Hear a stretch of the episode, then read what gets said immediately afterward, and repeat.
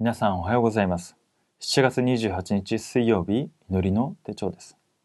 今日のタイトルは、あらかじめ見たこと。聖書の箇所は、ダニエル記6章10節です。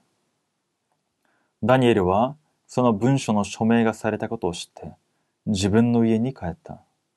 彼の屋上の部屋の窓は、エルサレムに向かって開いていた。彼はいつものように日に三度ひざまずき、彼の神の前に祈り感謝していた。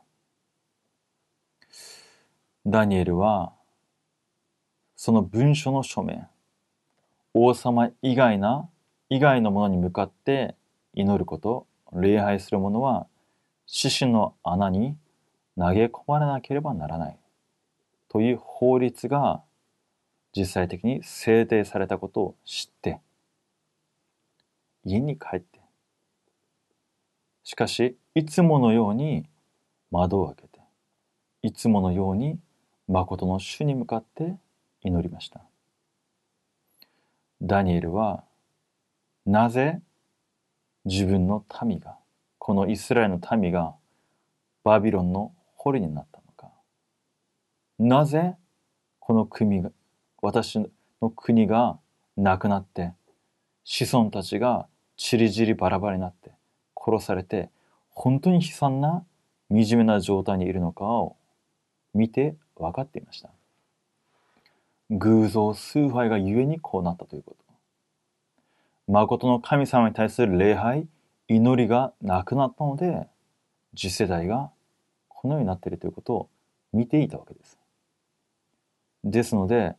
私は同じ失敗をしない。たとえ死んで、死んだとしても、私は時代的なミッション、使命を握っていました。誠の神様に祈り、誠の神様に礼拝することによって、たとえ私が死んだとしても、次の世代が生きるように、本当に時代を見ながら、自分自身に対する時代的なメッセージを握っていたのがダニエルでした。私たちも今の時代を見ながら時代的なメッセージを握る必要があります。福音がない長い間の神道と神社、偶像崇拝の中で災いが起きるしかなく、精神的に病むしかなく、教会が無力になっていくしかない日本の現場において、誠の福音を回復する私たち、誠の福音を回復した私たちは、あらかじめ契約を握って、あらかじめこれから起きることを聖書の中で見ていく必要があります。神様は世界のすべての国のすべての民族、すべての人が救われてイエス・キリストを知ることを願われます。時間と空間を超越して働かれる神様の力を自分のこととして持ってきて味わう人を探しておられます。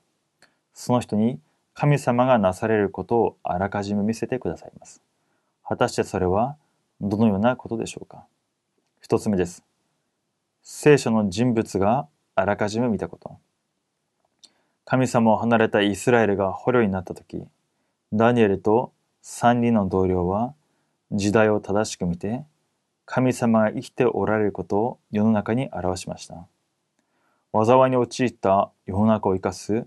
唯一の道はイエス・キリストであることを悟ったイザヤは次世代を見る目が違いました。王妃になったエステルは民族を生かすことを願われる神様の願いをあらかじめ見ました。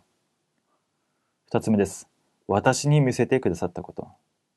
イエスがキリストであることが信じられること自体が恵みであり、一番大きい答えです。私を生かしてくださった神様は、これからは私を通して空いたところ、捨てられたところ、死んでいくところを生かすことを願われます。また、全世界の多民族と子供たちが福音を聞くことを願われます。このことをする私には、世の中が太刀打ちできない霊的な力を得る幸せな時間が必ず必要です。神様はその時間に新しい力を与えてくださり、救われる人々を備えられるでしょう。契約の祈り。神様、一日5分、神様を見上げて、見上げる時間を持ちますように。その時間に得る力を持って、一日を生きていきますように。イエス・キリストの皆によってお祈りいたします。アーメン。それではお祈りいたします。父なる神様、感謝いたします。真のレムナントたちが時代を見て、私がなぜ今ここにいるのか、なぜ私に契約が与えれ与えられているのか悟ったように、本当に福音の恵みを私たちが悟り、この時代に私たちが生かされている理由を悟ることができるように導いてください。今日も三みたいの主が生きておられ、私と共におられることを味わう祈りの中に入りますように。霊的な力、